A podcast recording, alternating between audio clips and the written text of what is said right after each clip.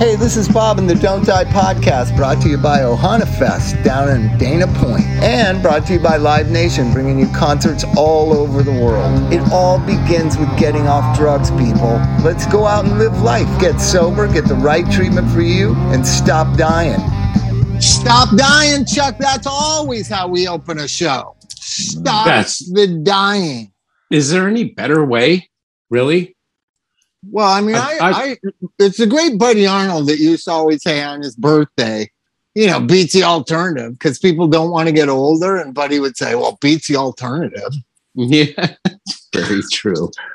So we don't want the kids to die from fentanyl, but we also don't want our, you know, our, me and Mike's peers are dropping like flies too from cancer and fucking uh, just crazy shit. You know, don't die. That's a whole key thing to life. You know what? It, it's also really catching up with the guys that I know that just kept heavy drinking. Oh You yeah, know, they the- get the liver problems. Oh man. It, it's just like even even the ones that aren't like what you would consider problematic, just regular guys after like 30, 30 years of doing it, it uh it catches up. And I'm watching that that happen, the, the heart attacks and like you're saying, things just giving up. Well, we have a cultural, you know, it's like it's like fam familial and it's cultural, but Americans in general don't like to talk about death. They don't like to think about it. They don't like to talk Mhm. about it. And I've just been around death my whole entire life because my family was in the nursing home business, and so people were dying every day when I was a kid. The morgue was coming. I remember the the difference between the ambulance coming. It used to be this cool ambulance company that had glass sides on the ambulance. I forget the name of the company. And um, or there was this other van thing that came. And that the van thing meant somebody died. Because I would go because I would walk in Culver City. I'm going to tell our Culver Cityans and Marvistans. So I lived uh, for like three years in in Culver City, and I went to St. Augustine's Catholic school on Washington Boulevard, um, and over and near Overland. And I would walk after school. This is back when kids used to walk home from school. Chuck, do you remember What? that? Yes, they walked. They actually allowed their child to to walk through all the pedophiles waiting waiting to grab them and drag them in the bushes. like the penguins going to feed on yeah, Great yeah, yeah, yeah. Shark Island. Just, we live in such a fear engulfed society. So we would, you know, I'd get out of school and I'd walk down Washington Boulevard, and all the other kids did too. They all walked to their houses. Everybody walked home from school because No. at Catholic school you weren't allowed to bring a bicycle. Public schools back then in the seventies. Mike, I bet you rode your bike to school when you were a kid. I hitchhike. So did- Mike was just like Tom Waits when he was eight years old. I was thinking more, you know, Tom Sawyer. yeah, yeah. No, but but we would walk and I would walk to the nursing home because my mom was the accountant at it. So I would walk there and just hang out after school at this nursing home on Overland and Palm. It is still there, Westover Sanitarium. And I would just hang out. And then when I got to be like eight or nine or 10, I would call bingo or I would like read to the people or whatever. I would just be do these helpful things around the nursing home. So I was around death like I remember people dying when I was like eight years old. And I, you know, Chrissy has my wife has never known anyone who's died. That's crazy. I mean, that's crazy. Yeah. And Yeah. now, you know, so so this fentanyl thing that came at sweeping across America that me and Dr. Drew were warning everybody about first OxyContin and, uh, and then fentanyl. I mean, this is like a tsunami of death on a on a country that doesn't really talk like talking about death. And so that's why I like calling it "Don't Die," and I talk about death. And uh, you know, people ask me why I live the way I do, because you could die tomorrow. I've yeah, but if we don't talk about life. it, it won't happen, Bob. If we I just know. close our eyes, yeah, it'll go yeah. away. Duh. Well, it's just that I think that every time somebody you know dies, it reminds you of your own mortality. And so then that Mhm. makes people not want to think about it. But Yeah, um, you know that's funny. That that's right on something I wanted to ask you. I know you don't do a lot of assessments, but I've been doing a lot of assessments lately, like sometimes four a day, because we've been we're building back up our our clientele base. We got really small, and now we're building back up. And I am noticing a trend of doing um, smoking one gram of fentanyl per day and a half a gram of methamphetamine. I mean, that'll that'll like- keep you alive. That'll keep I'm you just- alive. I'm I'm, I'm I'm wondering. Those numbers sound pretty good to stay alive. well they're coming into treatment we're not you know we're not toe tagging them but this is something that I, I mean in the last week literally uh, probably 10 or more that are no no benzos a gram of fentanyl and a half gram of meth and nobody's shooting any of it they're they're smoking all of it Well, I you know that's what I was saying five, six, seven, eight years ago. Is the kids don't use stimulants. I'm I'm glad to see that meth is back. It's probably responsible. it's probably responsible for some of the the kids being alive. I swear to God. You know, our good friend uh, that we talk about from time to time, the bass player and Thelonious Monster and Porno for Pyros and all this. Martine said a funny thing. I don't know, 25 years ago. He said if it wasn't for crack, he wouldn't have had to get sober. And Yeah. my counter to that was if it wasn't for crack, we'd be dead. both both true both both things could be true at Both the same true. time. It And- is true. I was doing fine just as a heroin addict until crack came around. And then Yeah, it just but you, brought me to my knees. but you can die from heroin.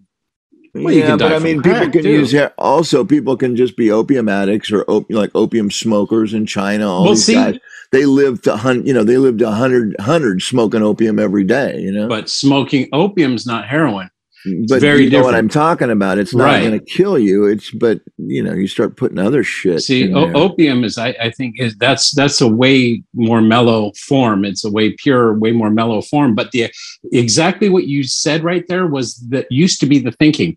The the people that liked opiates didn't like the people that liked meth. They didn't want anything to do with the tweakers or anybody that messed with that. But like in the last in the last like year and especially the last couple months, it just seems like it's like when punk rock and metal mixed you know for a while it was opposite teams and and they hated each other and then then this became this crossover thing and i didn't like the Motorhead. crossover either Motorhead was the band that bridged that. They're the ones that Yeah, brought in. it's- Yeah, that brought the meth in. Yep. and, and so it's just like I mean, no but i mean Motorhead. Wait a minute. Wait a minute. Motorhead is the band that bridged punk rock and metal, and Motorhead is the, bra- the band that brought meth back to make it cool again. well, isn't that what motorhead means it means meth addict I, I thought that a motorhead was a term for someone who's on meth I heard that Lemmy just got up in the morning and put uh, meth in his coffee. I would not be surprised um, that's probably a good way to do it see for your tummy. Doesn't hurt your tummy. well you know a little bit of milk and a little bit of uh, whiskey in your milk doesn't hurt I mean, That was the greatest thing. There was Big Joe Turner was this guy, this legendary rock and roll Hall of Fame guy, but he was still alive when we were me and Mike were in our early twenties, and he would play the club lingerie. Yep. And he was sitting there one time, and I was with Brendan Mullen, and I was going to meet him, like, you know, because he wrote Shake, Rattle, and Roll and Flip, Flop, and Fly and all this. And so he's sitting there, and he was. He was ginormous, man. He was a gigantic man. And his, his wife stomach- went. His wife went every to every show. Yeah, she was sitting there with him when I had this experience with him. So he was sitting, Chuck, what's going Yes. on? Oh, so I he was sitting at a table at the lingerie and he was drinking a tiny little bottle of cod liver oil. And Brendan Mullen asked him, What's what is that? What what are you doing there, Joe? And he said, I gotta coat my stomach so I can drink a little bit of alcohol. Nice. He got he coated his stomach with cod liver oil so he could have a little bit of alcohol. he was the nicest guy, man. He would sit. You could sit with him at his table, and he would talk and talk and But talk. was he, but he was a. I asked him one time. I said I was at the music machine when I was sitting with him and his wife, and I, uh, you know, I got I sat down and and got his autograph, and he said, "Just sit down here for a while and talk to me, man." You know, so we sat down, we talked, and I said, "How come you do the same set every single time?" He goes, "Why change it up?" yeah. Wow, like give the people the same thing every time. That's what they want to hear. He had the and same he wrote set. he wrote he wrote Shake Rattle and Roll, right? Or no? Yeah, same song, same order. Every year he'd come back and it was the same thing. Uh, the familiar And then people another- love. Awesome. So there were legendary people that were in that were still alive when me and Mike first 80, 82, 83, 84. Well, They were didn't- still didn't around. we- Didn't, you and I go Willie see? Dixon. We played with Willie Dixon. Yeah, and didn't you and I go see uh uh the, the dude that sits No, down we- and plays guitar? We What was we that played guitar with Johnny Shines, who played with Robert Johnson Yeah, at the Music it- Machine. it- also, it was a Music Machine. Also, we played with a guy. How about this? Me and Mike played with a guy who played with Robert Johnson. yeah, that was crazy. I mean, how cool. fucking crazy is that? And so That's these old guys cool. were around, and uh, one of them was Willie Dixon, and and he was just the coolest. And he had grandkids that had a band, and so as a way of in, you know him being around, we would have him them open for Thelonious Monster because I just Willie Dixon's in the house, just dressed all tight, and and he wrote my favorite blues song, "I'm Ready," which he wrote a song in 1951. It goes, "I'm I'm smoking TNT." I'm drinking dynamite. I'm hoping some screwballs start a fight because I'm ready. That is about as punk rock as it gets. yeah. Yeah, you remember at the end he couldn't he couldn't play bass. He had his son playing bass. I think it was his grandson. His grandson, exactly. Yeah, was playing the bass in his band, and he was just singing. And he would sit in a chair. Yeah, this is the guy Chuck who played bass on on Johnny B. Goode. Yeah, He was a bass Cool. player on on a little song uh, A back little in song? the fifties called Yeah. Johnny B. Goode. You ever heard of that? By a no, guy, no, I forget the guy's name, Chuck something. Yeah. Like, he played bass on all the Chess Records things. I think it was Chuck Larry or something. Yeah. And me and Mike knew these people because Yeah. they were still alive in the 80s. It was the coolest thing. But what what I noticed about them, and there's another one named Clifton Chenier. He was another guy from New Orleans that I picked up at the airport one time for Brendan. And these guys were lifelong alcoholics, like lifelong. And they had their little tricks of the trade to do to continue having a good time with alcohol. You know, you were talking about Club Lingerie, and I know that there was a guy I just bought his book, the James Calvin Wilsey. He played guitar with um, Chris Isaak. Oh yeah, yeah. Was Did he you in know the him? Avengers? Was he in the yeah, Avengers? he was in the Avengers, He and- stayed at my house the first time they played in LA. and he died homeless, from what I understand. I haven't read the book yet. Yeah, so he so Chris Isaak was the brother of my roommate Jeff Isaac, who was a great artist. And the first time it wasn't called Jeff Isaac, they had a band. The band was called Silvertone after the JC Penny guitar amp and, and guitar. They- Okay. They had a band called Silvertone, and it was Jimmy from the Avengers, Chris Isaak, this this drummer who wore like a, a, a tiki neck thing around it, and they played like I don't know rockabilly and kind of weird stuff, and then and then that was probably in '82, and then all of a sudden. In 80, 90 or 89, Jeff Isaac's the sexy guy walking down the beach with with Naomi Campbell. It's like crazy. Chris, yeah, yeah, yeah. I know. I just, I, I, I was reading. I forget where I was. I was reading something and reading about these these sidemen that helped make sounds that that you know propelled people. And this guy apparently had you know that slow lead Uh, in Wicked Game. Echo, yeah, And echoey. just- you know, style for days. And um, and I just, uh, man, I want to investigate this guy because it's like you know he played on multi-million selling albums and died homeless. And yeah, you know what you get? You know what you get pa- paid for playing on multi-million selling uh, uh, uh, uh, albums? Five hundred and sixty dollars for a session. That's what you get paid. I mean, the music business. You just got to. They should just take the music. I think streaming is doing it. You got to take the music business and just turn it upside down and just spill all the change out of everybody's pockets. It's just mm-hmm. so so wrong. It, it's just the whole thing about signing a record deal. So when you sign a record deal, and no lawyers informed me and Mike of this. Mike signed two record deals. I signed three, I think. They're a total ripoff. Here's the record deal as classically known. We're gonna, we choose you, you know, out of the mil- millions of fucking people that want a record deal. We choose you. You're lucky to have this. We're gonna loan you $400,000. You're gonna make a record that we want you to make. If we don't approve of what you do with this $400,000, you're fucked and Hmm. you owe us for the four hundred thousand dollars back. And guess what? A CD sells for thirteen dollars. We get five, you get one. The retailers get the rest. You, we get five, you get one, and you pay us the four hundred thousand dollars back out of your one dollar. That's a record deal. Fuck that. You know what I'm saying? Does that sound fair to you? And they Yeah, make no. you feel lucky that they blessed you with this.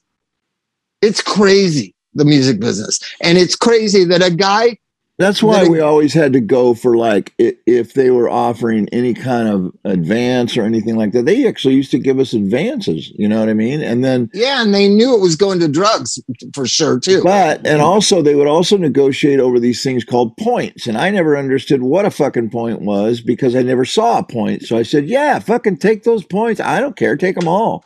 Because you know, whatever. If you give me Mike always, yeah. If you give me uh, more money up front, then I'll, you know, because you had to just get as much money as you could from the advance and whatever equipment you could get and whatever, you know. It's astonishing that that's that's still the way it is, really. And you know, everybody going into this system should know. Yeah, you can be the most amazing guitar player that creates that far away, distant, melancholy sound that is Chris Isaak, and you're going to make five hundred and sixty dollars. That's fucked up. Yeah. and and yeah and i i can imagine. That's why our good friend the greatest keyboard player in the world used to stack up three sessions a day and he got double scale so he gets a thousand bucks a session. He makes three thousand dollars in a day. And you know a lot of those records were like Lone Justice or thelonious or bob forrest and didn't sell anything. But some of them are the, some of the most legendary songs of the last 30 years. And a studio musician, a musician who plays bass or drums or keyboards or guitar on a song gets $560 a session. If you get double scale, And you got to be really famous to get double scale, like a thousand dollars a session. but it's actually calculated in three hour increments. Yeah, three hours for three hours. So get Okay. this: the other person that I was thinking of. So we went and saw the Elvis movie. Or is There's not a- hours? Huh? Is it four hours or three hours? The three and a half, three hours and twenty minutes. Something like that. Yeah. Yeah, I, I loved it. But anyways, there's James Burton is in just a little bit of it. But James Burton used to hang out at the Cathay de Grande. Craziest thing. He played with, I don't know, he remember Billy Bremner? Remember that guy, Mike? Sure. Yeah, he was good. There was a guy that was in Rockpile, and then he just hung out at the cafe. He's the one that referred to snorting a little little spoon of Coke instead of put a line out. He called it a bip. Would you like a bip, Bobby? Would you like a bip? a bit? No, Bip? I'd like a Would many like- bips. No, I'd like a long line of bips. Bips don't help me. Bips. what a gentleman. Bip, bips. What's the point of bips? he just wants a little bit. Just wants to take. Just wants to smell it. He doesn't really want that. Same thing as other English people put it in with pot. Yeah. Like I don't want pot. I want Coke. Don't put it in there. yeah. yeah. Well, then it's like it- a bit They a called bip it on in your. English. They called it in English. I think Oh. they put. I think. I think Joe Strummer would do it. You put tobacco, a little bit of tobacco, a little bit of pot, and just sprinkle it with cocaine, and then roll it up and smoke it. Like, what is the point of that? Like, Well, just yeah, keep the mix- cocaine We're, separate. American. We're American. We don't eat with chopsticks. We eat with giant shovels, man. That's the way we so- consume shit. They do Somehow- little tea. We get 32 ounce big Yeah, gulps. exactly. Somehow, Billy Bremner is in this legendary band Rockpile with Nick Lowe, and they the And Dave the- Edmunds, right? and Dave Edmunds and and they did that song "What's So Funny About Peace, Love, and Understanding," one of the greatest songs ever. And he ends up just hanging out in Hollywood, like I don't know, but he was a studio musician who didn't write songs, right? He was friends with James Burton, and that's why James Burton, Elvis Presley's taking care of business guitar player, um, uh, ended up at the Cathay. Now everybody was Elvis Presley crazy, and he had a TCB ring, right? He let everybody we'd get drunk and do coke Mm. after hours, and he'd let you put the TCB ring on or play his play his guitar. That Did it have the diamonds or just the lightning bolt? diamonds with a lightning bolt and TCB? Nice. Full on Wow. fucking Elvis tipping his guitar player. So get this. I'm the only so I get to know him. We're doing coke. We're bipping. We're bipping. We're bipping away. We're bipping away. And I, Boy, how about a bit? Eh? Hey, and I'm the I and I said, you know, I'm not, you know, I I certainly love Elvis Presley and all that, but that's not why I'm so, you know, amazed that I got to meet you. And he said, what? And I said, you play guitar on Grievous Angel, and he's like, yeah, with Gram. He played on Gram Parsons' Grievous Angel, Elvis Presley's hmm. guitar player, James Burton. And he, he hmm. that immediately endeared me to him that I knew something other than Elvis Presley. Like even Don Bolles was like drooling all over James Burton, like the guy from Elvis Presley's band, right? And these are all people we met when we were kids. And I think about nowadays, like, what is it that kids are, what, what lineage and legendary shit are my kids introduced introduced to? Nothing. So Elvis was standing at the LA show of the Chili Peppers, and um, and Brad Pitt was right there, and and then we were back, we were back in the catering, and and um, and Elvis said, "There's there's there's no celebrities here." Like he thought Mr. Beast was going to be there or something. You uh-huh. know, the, the some gamer. Yeah. Yeah, some gamer guy, like the These guy at gamers, Coachella. Dad. He was hoping the guy at Coachella would be at the Chili Peppers. And I said, dude, you were standing right next to Brad Pitt. And he goes, who's that? And I realized, like, kids don't know who Brad Pitt is.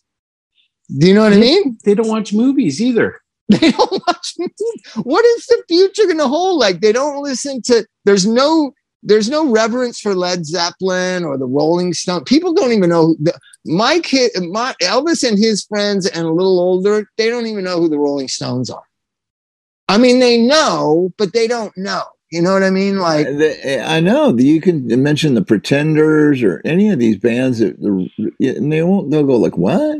but there's new Emo. multi, there's new bands that translate across. Iggy Pop, as as time wears on, he becomes more and more iconic. I know. Like- like that amazes Everybody me. loves Iggy Pop. How did that happen? Is it because My he's like kids the only one think- left? No, I think they like the name. I think the Yeah. name is really key. Like like Elvis is wearing an Iggy Pop shirt and he knows who Iggy Pop is, but he doesn't know who Bruce Springsteen is. You know what I mean? It's kind of weird. Right. Like, so is everything morphing and changing? And these weird, like, like kind of underground heroes are gonna become icons. Like Iggy Pop, I would say Iggy Pop is more famous to young people. I don't know why, but but Iggy Pop, um, uh, Madonna, they know of. I'm trying to think of what my kids. Oh, Tupac.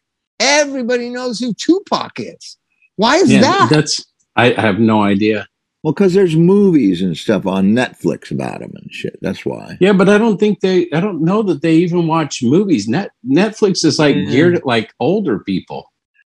At least when I turn it on. But they're friends and stuff. They they learn from their friends, especially high school kids. Mine. high well, my school kids, my kids ask me questions too. Like Elvis asked me, "What era is Pearl Jam from?" And I said, "My era." And he goes, and to, and to him, like my era is like a long time ago. So he's like, "Are you sure? Right, your era?" And I was like, "A little after my era, maybe." But they've been around a long time. And he goes, yeah. "Oh, oh, he's just he's just investigating historically where Pearl Jam fits in." Right. you know what I mean? Because he knows the Chili Peppers go way back, right? Because he knows I Wait. know. You know what it's like, Bob? It's like it's like when we were young and we used to ask our parents used to talk about like some sort of Yeah, fifties sort of like yeah. or or or Mahalia Patsy Jackson. Cline, Mahalia Jackson. So Elvis asked me one time, "What's the age difference between me and Paul McCartney? Like that we're somehow peers?" I said, "Dude, he's like 20 years older than me," and he's like, "Oh." oh, well, he he's, aged he's well. Trying, he's trying to get the he's trying to get the decades lined up. Yeah, he's probably seeing like Paul McCartney at 80 and Bob at 60. Uh, They must have been they must have Same been shit. rich. 'Cause we went we went and saw Paul McCartney. Dude, let me tell you something. That guy is unfucking believable. His voice sounds so perfect. Uh, have you he's he's seen got him? the Have you songs seen him? too. No, I no, I know, never have. Mick It's Jagger has the songs, but it doesn't sound like that. You know, it doesn't sound exactly the same. But Paul McCartney, it's just amazing, especially the Wing songs. You forget how many great Wing songs. Oh there no, are. there's there's a lot of them. Bug found them on on the YouTube. So and it's really amazing Bud- that you're right, Bob. It's really amazing that he can sing that well still. yeah, it really is. Do, do does Bud think you and Paul McCartney are about the same age, Chuck? Of course. Like, what the fuck is that? and I say, yeah, I used to listen to him when I was little, but I but I did because it was in my house. You know, so he's a little bit older, but we're similar. You know, 55, He's 81, same 19 shit. years older than me. I just want that known. It all runs together for him, man. but so so anyways i think the kids are getting more disciplined with drugs i don't think that here, here's the mis, here's the mythology of drug use in america that somehow some horrible thing happens and if we can make that public service announcement available to children they just won't get involved in drugs that is the most naive fucking stupid uh, way of thinking but they are changing the way they use because of all the fentanyl death that's what I think you're noticing. Right? Yeah. They're not. They're they're realizing you can't just be taking benzos and smoking fentanyl. That that ain't gonna fucking fly. right, because That's how my friend died. That's how my friend died. But they're Yes. not not doing fentanyl. They're just being more careful. Is what I Well, think. yeah, they someone told someone that this works and no one dies like this. You know, you know. I'm sure they said this is guaranteed, dude. My doctor told me that if you do this, and then it went from this guy to that guy to this guy to that guy, and so far they're not dying as quick. But the, it used to be the Xanax showed up on everybody's thing. But here's the shocking thing, and this is over the last two years for sure. And I was talking to to a clinician friend of mine a couple weeks ago about it. Suboxone is on the outs. The kids won't touch it. They don't want to be on Suboxone or Subutex. They don't want it. They they verbalize, "I don't want to be on Suboxone" upon admission. What is that Yeah. about? What You is know that about? I, I had a guy that just just uh, titrated off, got down to one milligram a day, and then kicking that last milligram is a son of a bitch. Right. And it's just like, it, dude, I'm dope sick all over again. I want to get high, and you're talking about 90 days into this thing and going with the doctor's recommended dosage of going up to eight and then slowly coming down. And the idea is, you know, usually you want them, for me, Well, I- I- generally that's one case. But would you say in general the Suboxone experiment has not worked and it's kind of fading away? Uh, yeah they don't they don't want to mess with it because uh, the, a lot of them are are doing the i'm allergic to suboxone i want to do subutex so they can get high you know with it well, Um, but but let's stop right there. That's a Costa Mesa Alano Club statement. But let's i haven't explore been there in that a little- 25 years Let's, let's explore that a little deeper. You know what I'm trying to say. I believe that that they do plan on getting high because they don't want to be a slave to Suboxone. Mhm. right? So they're going to be on it when they're with us for say a month or two, right?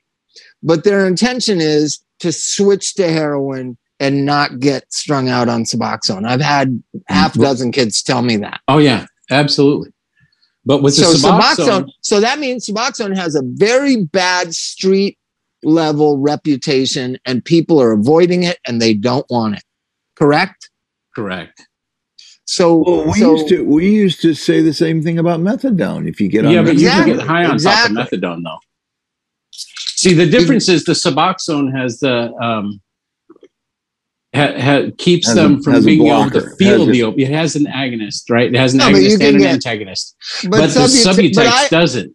But I Oh. don't. But the thing is about being so physically addicted to Subutex. Or say you get on Subutex and you don't use dope, you're going to be fucking sick as a dog if you ever try to get off it. If you take it for more than six months or a year. Same thing with Suboxone. Same thing with methadone. Being a person who has kicked methadone a la natural, let me tell you something. It's probably 10 of the worst and most miserable days I've ever experienced. But it's 10 days. Suboxone is for fucking a month. Yeah. It- it- I don't know why that is because methadone doesn't have something that attaches to your receptor sites, correct? I, I could I I, mean, I couldn't tell you why. and we're not maybe- science we're not scientists and we're not Right. medical people i'm just going from personal experience i know that i kicked methadone in jail with nothing and on like But how day long, 11 on, how long were you on methadone? like though? two years like two years You'd only need to be on it for like three or four months for, because it's so long acting.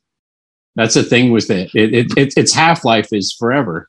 But Well, but it's- but it's not like in other words, you can't shoot methadone. You have to. It's synthetic, so you so it gets into your bone marrow and it doesn't no go No, it away. doesn't get that's a myth it does not get in your bone Okay, so it doesn't go away as fast because it's not. it lasts 72 hours but so does suboxone oh. Suboxone has this other thing that attaches to your receptor sites and blocks it. And I think the clearing away of that is a really uh, an extending of the misery. And I don't think talk about the bone marrow myth. What is this? What now? How come I, I always thought that because you know it got it pretty much saturated your body that you know it was harder to kick. no, it just feels like it's in your bones. It's mostly it's mostly So wha- what just it? made It's, that up.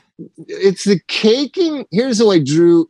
I mean, I have so much of the Drew trying to explain things to a to a dumb person like me. Oh, yeah, For- yeah, for you some- can treat me like that. That's okay. No, no, no. But I'm trying to. I don't want to mix it up.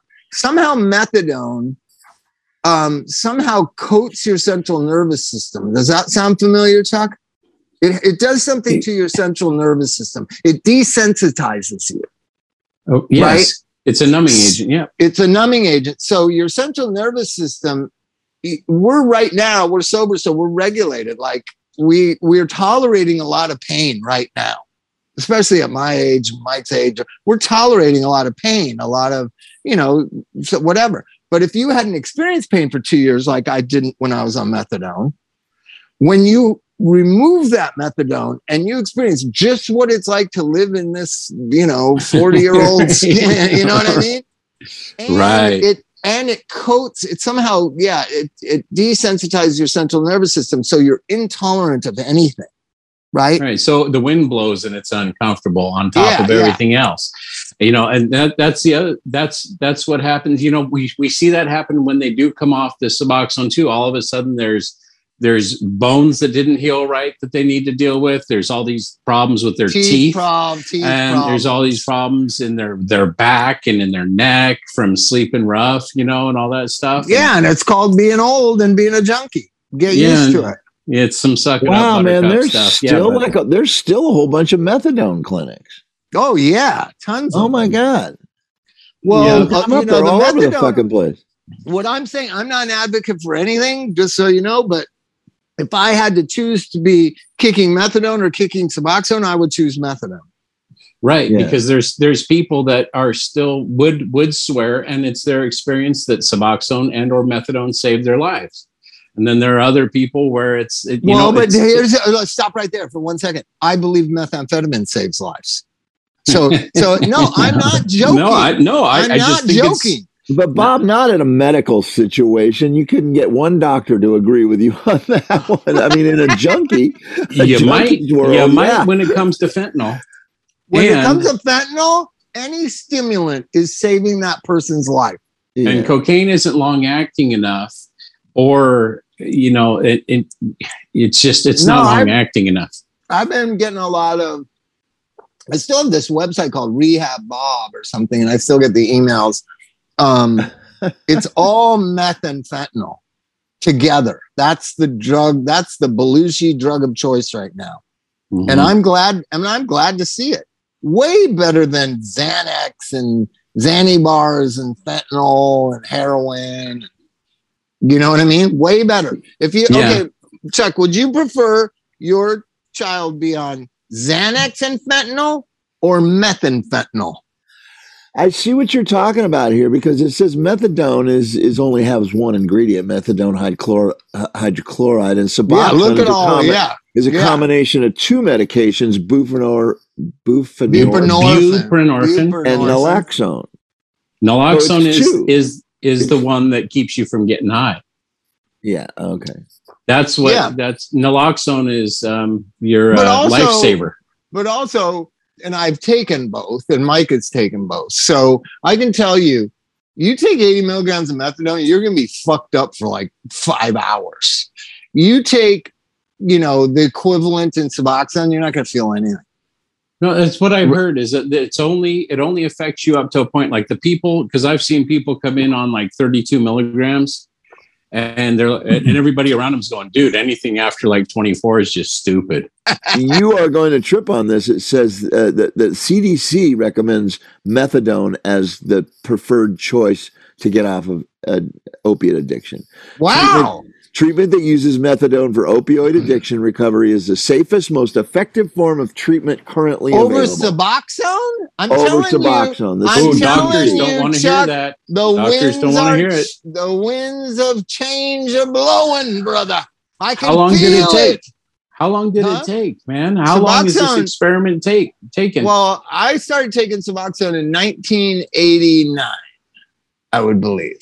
wow, Um, and I that was it like when it was first invented. It was still illegal. It's actually buprenorphine is a. It was used in England by midwives for birthings. That Right. makes sense. You're right. Just just So- like fentanyl for surgeries, it makes sense in certain Yeah. settings. Yeah. So it came over here, Dr. Howard Mark. Remember Mike, Dr. Mark? yes. Dr. Mark had a clinic out in the valley on Ventura Boulevard. And Chuck, you would go there and you would see the rock stars of today and of tomorrow, all in the lobby of a doctor's office on Ventura Boulevard, and all waiting to get these ginseng bottle looking ampules in these Hmm. boxes. And he was the greatest guy, and he really believed in it. He was a trailblazer. He really believed in it. He would sit and talk with you for a while, like, you know, Bob, you, should, you really should try to. He, he had that thing, he had old, like, junky philosophy. I needed to change my playground or whatever. Remember that term? What do they say? Change playgrounds and playmates. Yeah, yeah, yeah, yeah. He Oh, said that one. to me. He said that to me. He said, you know, this is only going to work if you change playgrounds and playmates or whatever. I was just Wow, like, what the that's fuck is this guy talking about? I gave you the money. And then at the end, you could say, you know, at the end, you could, and he would put these ampule boxes in, you know, you could buy, how many were in? There was 10 in each, 10 in each box. and You could buy like five of them. And then if you said you were having trouble sleeping, he would just throw, you know, by themselves, no no pill bottle. He just throws some uh, uh, Valium inside the brown paper bag with your stuff. so like, how many do you need? I don't know, like ten or twenty, and he would just So- throw twenty Valium so- inside the bag. Wow. Here, here you go. Mix these two. So so you knew it was kind of legitimate up until that point when he would just when I caught on. I and some musician told me, Steven Adler said, at the end when you see Dr. Mark, tell him that you can't sleep. And I was like, okay. you know, junkies. That's how the junkie communication used to work, right? You're like, Yep. you, you get the. You didn't have to read it on the internet. Steven Adler told me. Yeah. Word of mouth, it's called. Word of mouth. Well, yep. Word of mouth. Just right at the end, you gotta you gotta listen to his lecture about the playground and the play people and the one time he talked to my he asked he asked um because he knows he knew he was like your doctor. He was like your addiction doctor. And he one time asked me is um if he could speak to my girlfriend? And i was like why you want she's not she's she's not into this shit at all. And he was like yes i would like to speak to her. So she came with me and he talked to her uh, and he asked me to leave the room. I thought that was rude chuck don't you think Mm. and then all the way home, I'm like, what did he talk to you about? And she, uh, she said, well, you know, if you're going to choose to, to stick on this stuff, you can't do heroin. I was like, "Mm, what's that his business? That's not his business. Don't be listening to Mm. that guy. like, what are He, you? he- He's butting into my personal business. well, he Chuck. really thought he was helping you. Because I didn't change my playground. How can if you're in a band with Mike Martt, how do you change your playground and playmates? How do you fucking do that? You know, if, if you're on stage with Mike Martt, Zander Schloss, Martyn LeNoble, and Pete Weiss, how can you change your playground? and there's a bit of a competition on who's the highest. you, you do you do a solo record, Bob. Oh yeah, there you go. That worked out well. That was crazy Good good. one, Judd. What becomes of the broken hearted? Oh my god, that was horrible. Now depart. No, I might have been bad on it, but when Anthony comes in and raps, the man who sings that he's running away, oh, I heard him come back just the other day. He said, "Peace of mind is not so hard to find. Yes, love comes and yes, love goes. This, my friend, everyone knows." That was a masterpiece. That's a masterpiece. Has that ever gone out anywhere? That is got. I want to put it out as a 12 inch single, like a, just an extendo. like an old Sugarhill Gang type of. you know, get in, get in, find somebody to let you remaster and do some stuff and Bob, have you some fun with that that. out somewhere, man. Is Anthony? I is- got it. Anthony Yeah. probably Put it- would put it in your would TV not show. like that. Very good. No, Put it in Anthony the- and I, Anthony and I have been joking about it.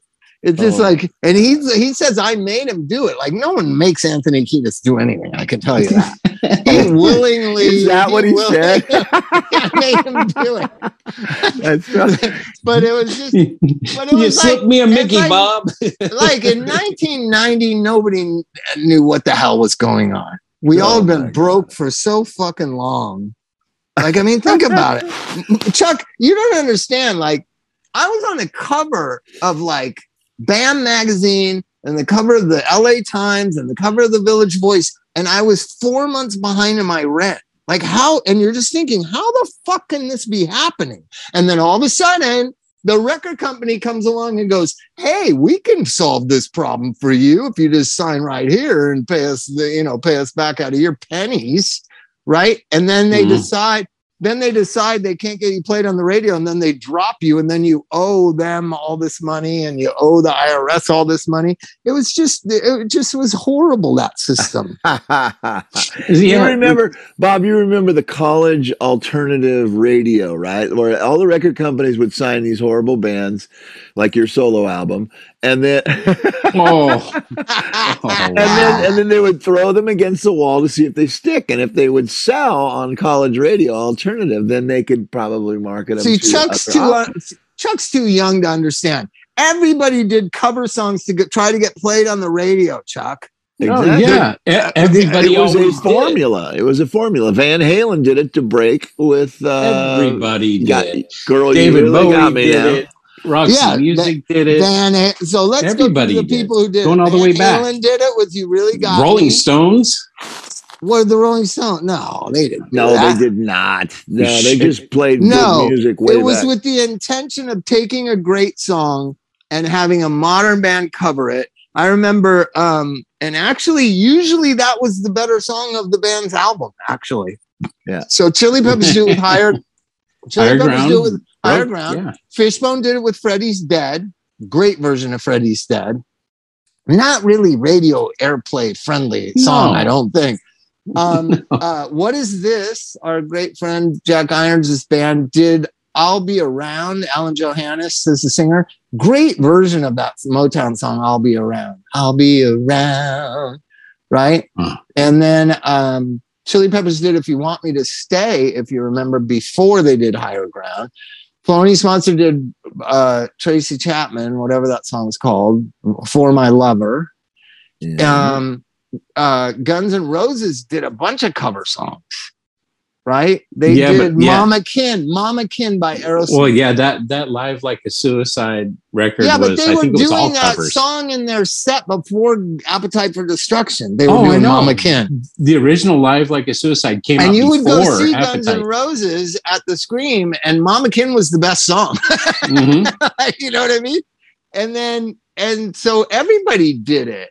I'm Uh, trying to think of Perry's who did. band did did did a whole a whole group of them. They did LA Oh yeah, Woman, rock and did- roll, rock and roll. No, rock and roll's on their first album, the Lou Reed song, rock and roll. Mhm.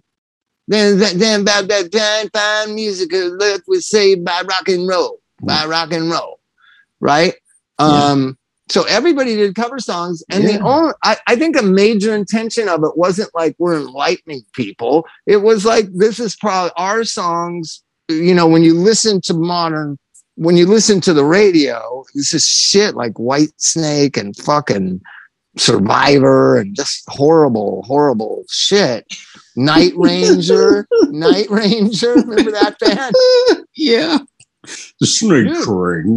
just like those those big ballads and everything. And so we're a bunch of bands like there's no way we're gonna get played on the radio. And then a cover song was like this pot maybe if you did a song like a cover song. You know what? X did the Doors song. Yes, They did the unheard Kitchen, music.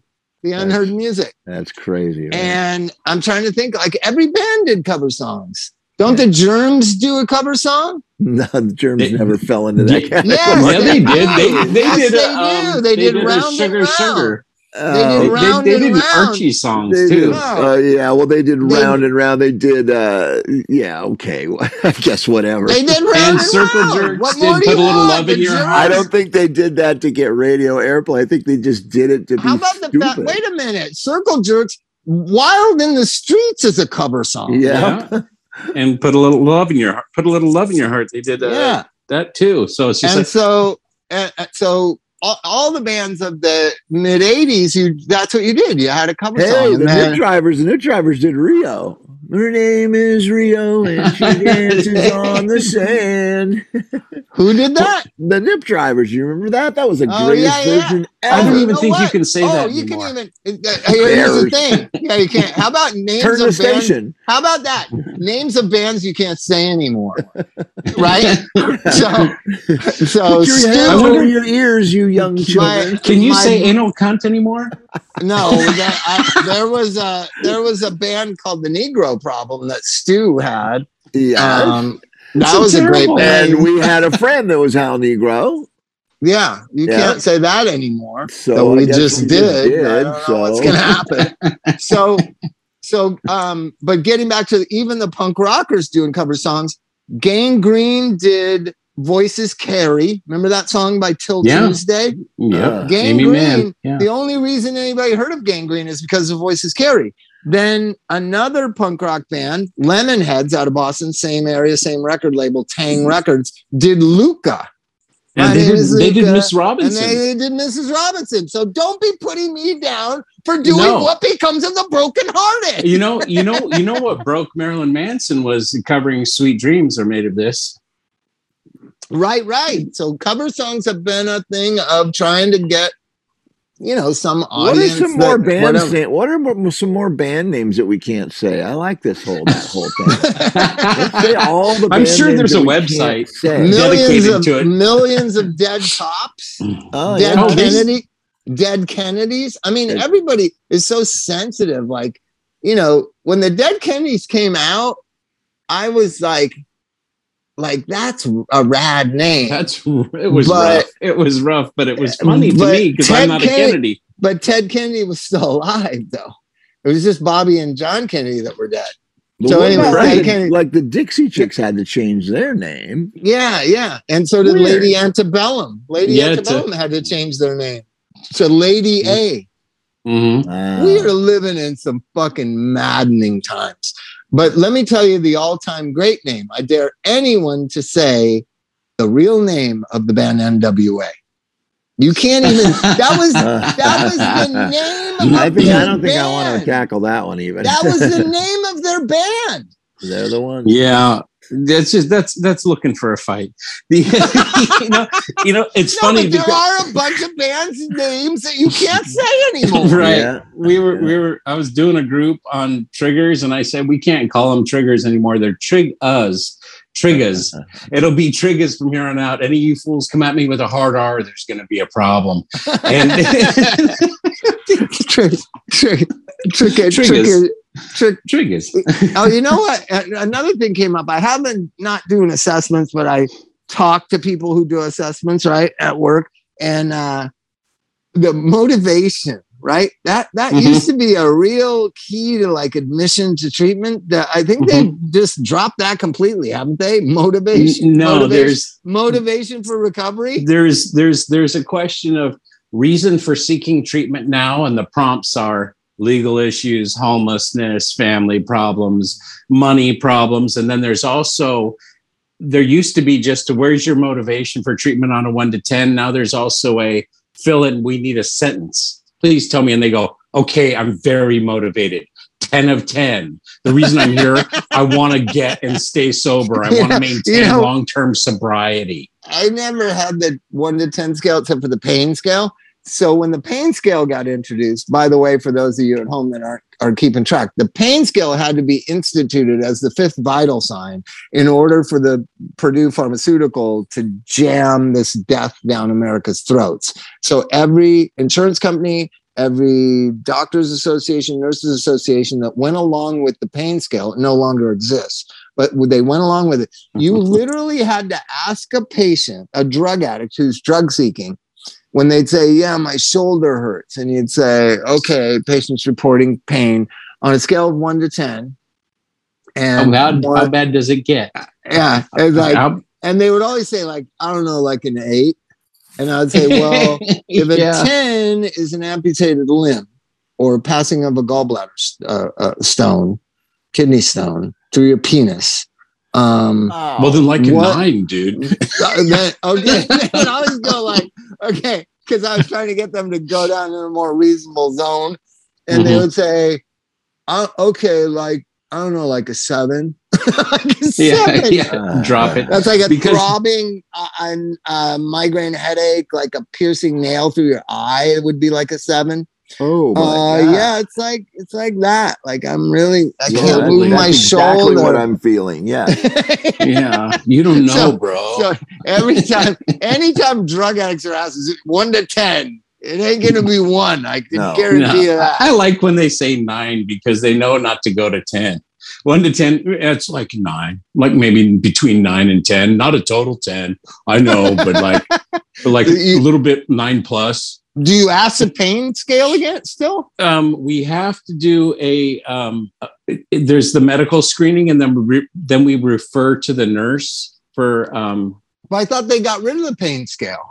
Well, no, it's it's in there as part of when they're coming into treatment. It has to do with physical pain, uh, like from other things. Like I, I get, we get a lot of people that have had been involved in car accidents or like falling off roofs or things or things But like we had what- a trick. We had a trick with the people that would say they're eight or nine. Drew would look at the nurse and then get the. She would go get the blood pressure thing, and then start taking blood pressure like it's a separate thing going on. Mhm. And then I, me and Drew would be quizzing the guy, like, you sure it's like an eight? And Drew would say, Your blood pressure is 120 over 80. It can't be an eight. If you were an eight, your blood pressure would be through the roof. 'cause you're in You'd be at 150 over 100. You know, yeah. it's too bad that somebody didn't come up with some kind of thing where you could put your fingers in like a screw or the thing or something and screw oh, it. Oh, yeah, on that's it an till- eight. Okay, so That's should an it feel like this? Does it feel like this? eight, Yeah. bitch. Now, now, now this is eight. That now would this be- is ten.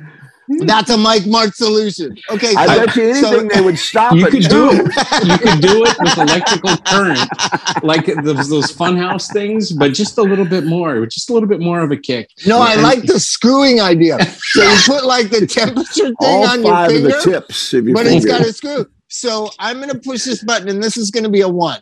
So that's Yeah. a one. Oh yeah, my shoulder's like. So I'm gonna keep pushing, and, and tell me when you pain. stop hearing, feeling the pain in your shoulder. when it's as bad. Yeah. When the finger hurts more than the shoulder, you let me know. Yeah, Yeah, yeah. and that's how we determine this. Yeah, it- that would be great, wouldn't it? A really s- a, a subjective, quantifiable way of determining. so, so at five, when that thing is just squeezing down on their finger, they're like, "Yeah, that okay, yeah, I'm cool. I'm a five. Yeah, yeah. That's it. Oh, okay. So a one. you know, I never. So the other thing about it, I never get mad when drug addicts lie to me. I, and so many of the new clinical world crew that don't that aren't addicts, they get so upset and they run around like you know want- They're totally they feel- lying and they mad feel seeking. yeah they're lying they and mad are. thinking Of course like- they are. I said, remember, remember when they admitted like three weeks ago and I was grinding them as being a whiner complainer? That was to set up that this wouldn't happen. And you were all like, oh, you know, they just got here, Bob. I don't know why you're so harsh with them.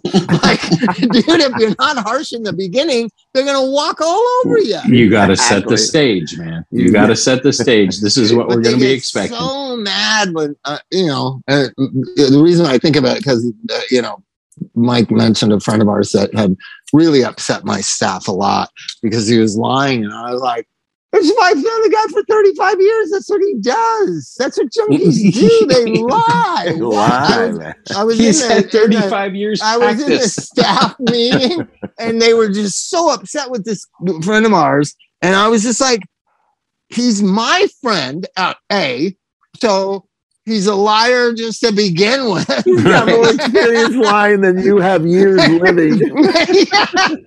He's- Second he's been- and I tried to go into it. He's been lying since he was 13 years old. Longer than you've been alive. Longer than your mom's been alive. He's, he, he's, his grandma's died 16 times.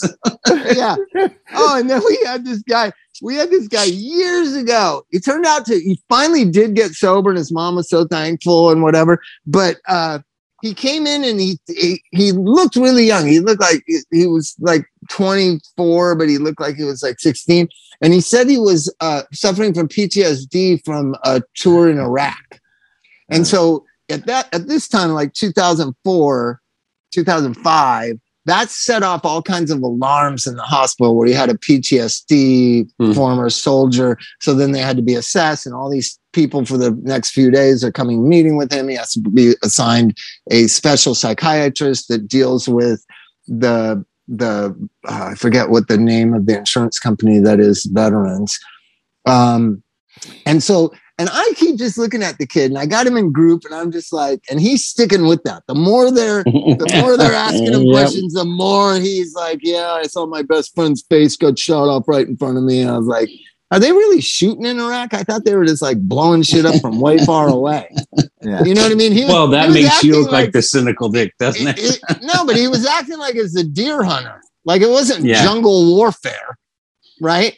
Right. It was like shit, you know, Uh. telling, identifying targets, and they come blasting in, and the way Yeah, the they had injuries. to, dude, they had some hand to hand going to those mud houses combat shit going on though. Yeah, They I don't know. Yeah, about they that. did, Most dude. of the injuries were from. Come on, from, you can't discount that. They from- some- no, they don't give a shit I'm- about those foot and now you're They're acting just- like some fucking patriot guy waving a flag. All I'm saying is Oh, most of the death and most of the injury was from UEDs or IEDs, IEDs, or improvised IEDs. explosive Yeah, devices. Yeah, that was they weren't they weren't going back and forth except for infantry people way forward. But the general, anyways. So he said this thing about his friend's face getting shot off right next to him, and I said, "Where was it?" And he was kind of he's like, "Well, I mean, it was where near our base, right?" And I Oh. was like, "Near your base? Were you walking around, or were you in a truck? Were you in a Humvee? What were you in? Were you in a heli- helicopter?" Uh, he was like, and I knew, and I knew. I go, dude, you never served in Iraq, did you? And he goes, Ah. what do I fucking do now? Because uh, you know, you guys are the ones that that have got, gotten this so serious. He tried to blame us. Yeah. Go, dude, dude, you lied, you lied, you lied. It's okay. And I wasn't upset. Oh my god! When the rest of the hospital staff realized this kid had duped them, they were so fucking angry. And I was like, He's look lucky. at him. He's lucky there wasn't a real veteran there. That's the end of that shit. I've seen that go sideways when people said they were holding signs that said they were vets. And I've seen the way real vets react to that, and it is it is less than kind. It is unkind. Right. I had one guy like like your guy like a long time ago who This is like Got- in yeah, this is like in 2014. He got he got called on his shit. 2004. Wait, 2004. Uh, right no- after the war started. Uh, this this guy when when he got called on it in front of people, he he acted like he went into a like he went into a flashback sequence and Yeah, went on yeah, the ground and started yeah. doing NKDA, sir, NKDA, sir, That's what I NKDA, sir, and Yeah. Yeah, And I'm like going- love it. You Ah. gotta like- love drug addicts. You I'd gotta fall I'm to love the ground and them. start shaking. Oh! Yeah, Ah, and NKDA, sir. I need he's some like drugs. supposedly injured, and he was telling the medics that there were no known drug allergies, sir. And it was just like, and everybody's like kind of looking at him like, "Fuck, are you doing, dude? Get up! This you just made it worse." the only but thing he- that fixes it is an opiate. Give me one. it, was, it was horrible, and I, I, it's just like this guy doesn't stand a chance. Oh my god! But so of course you got to find a way to transfer them out and to tell them, you know what, man, you got to be honest with the people next time. Don't do this. You don't need to be a veteran. You don't. yeah, need why to be, did but why I asked he didn't know why. He didn't Right. really know why he said it. And I believe that. I believe junkies just lie and they just don't even know. Like, I don't know what I was thinking. yeah, I, I know. you know what I mean? Like, it's and like the then- consequences are then- not in the equation. He thought he's just telling a doc, Dr. Drew and I, Yeah, you know, some whatever, right? he doesn't know that a whole system is in place that is going to be now identifying him as a Iraqi PTSD and that people from all over the hospital and he's going to be he's going to have all this attention and he's going to have to come up with a better story than yeah I was in Iraq. Yeah, I was in this place and we were real close to our base. It was our base. oh man. we, we, we were just, you know, Right. And I've never been in the army, but I know just the way he. I said, "Where did where did your friend get shot? Where were you guys?" And he's like, Oh, "Near near our base." And I was like, oh, No. "Were you in a firefight?" No, let's narrow it down. Yeah, let's narrow it down. Where exactly where were you? those guys Where were you? know. Those guys know. The real, the veterans know exactly where they Well, I saw a movie that I was in. yeah, yeah. So yeah, but but th- I'm trying to make a point about this kid got sober on Yeah. that treatment. And he was sober for years, and his mother was a judge, and she was so embarrassed. She was apologizing. I don't know where he gets this stuff from. And I go, no problem. Like I, you know, the, we live in la la land. We live in fantasy land. Like it doesn't, it didn't bother me, but boy, it bothered the non-addict psych psych people. It bothered them. They wanted to label him all kinds of things, like a sociopath and like a criminal, and No, like, he was just he just he, he was probably when he when he spit that on her, he was probably like, "Fuck, did I say that for?" you know, it's just one of those things where you're sitting there going, "Oh, you know," and then, then this, and I killed this guy. You what? Oh, did I just say that? Yeah, I, I killed him. I killed him, murdered him to death, man. Yeah, I just killed him twice. well, now the modern version of that is uh, a gang member, especially like you know, you know that they, uh, you know, there there is actually, and I've met kids, kids in Beverly Hills, born and raised in Beverly Hills, are in gangs. It's the craziest fucking shit I've ever seen. Like, how does that work? Well, they didn't choose that life; it chose them, Bob. Oh my god! they really? they exact, but they exaggerate their involvement. And I wonder, Mhm. like, uh, how the gang, like, they get recruited at high school and whatever, and They, They probably start- give they- the guys money not to kick their ass. and then It's that puts them in a gang, and then they're in a gang. They But they probably know- go, you. But they got tattoos, they got like all that Yeah. shit going on, and they got all the lingo down. Maybe we can get one on the show, and they someone who's uh who's righted themselves. Oh, you know, you know what this reminds me of? Tom Hanks' son, who I love, by the way. Did you Oh. see uh, uh, Clint Hanks? Is that his name or something? the the white guy Summer. yeah, the rapper guy. Yeah. Yeah. So he, they asked him in this interview that's on YouTube, and Elvis showed it to me. It's so funny because I really believe this is the way to deal with this shit. They said, uh, you know, you culturally appropriating, you know, black culture or whatever. It's this black interviewer asked, uh, uh, you know, aren't you? Don't you feel like you owe an apology for appropriating black? What is it called when you appropriate culture or whatever? Cultural. Mm, that's that's exactly it. Cultural Cultural, appropriation. appropriation. You said it correct. So they confront a black, black female journalist confronts him about that, and he, they she says, "Don't you think you owe the black community an apology?" And he he just looks at the camera and he goes, "No." And, Oh. and they're waiting. They're waiting for him to apologize or do a follow up, and he just sits there and says, "No." No. Wait, is I thought this was a melting pot. That's what he should have said. This is a melting pot. No, that's when you We- open up a can of worms and you get canceled. they just posed him the question and he just said no. And then he just stood there silent. I think I think if Louis C.K. took that tact, he'd still be on television. Yeah. Oh, poor Louis. you know? so oh, Louis C.K.'s got to like Oh, he got he's got to do concerts in the middle of the night. Have you seen that? I think he probably played in Long Beach, didn't he, Mike? He played I- all these alternative venues recently. No, I- we haven't had him down there yet. No. He played at the Oxnard Performing Arts Center. Okay, Wow. That's, that's like Nardcore. how did Is this I like mean, a management uh, uh, deal? Uh, is this like uh, something that he has to do, or what? What's I think? I think he wants to get out there. No mainstream. He can't work for Live Nation or AEG or any traditional Why? venues. So he, all he so did he's- just so ridiculous. he's doing he's doing these alternative venues, and I I meant to go, and then I forgot. It was like a weekday in Oxnard a couple a month couple months ago, month ago. I was Yeah, gonna but- go. You brought it up last time that people are doing jokes about him. Once people do jokes about you, it normalizes it, and you're back in. It worked for Pee Wee Herman with his uh, whole porno thing. uh, as soon as Yeah, people started making jokes, you wait Pee a came minute. Herman was masturbating in a porno theater. I don't get Yeah. it. I don't Isn't- understand why people are so judgmental. I mean, so so what? You know?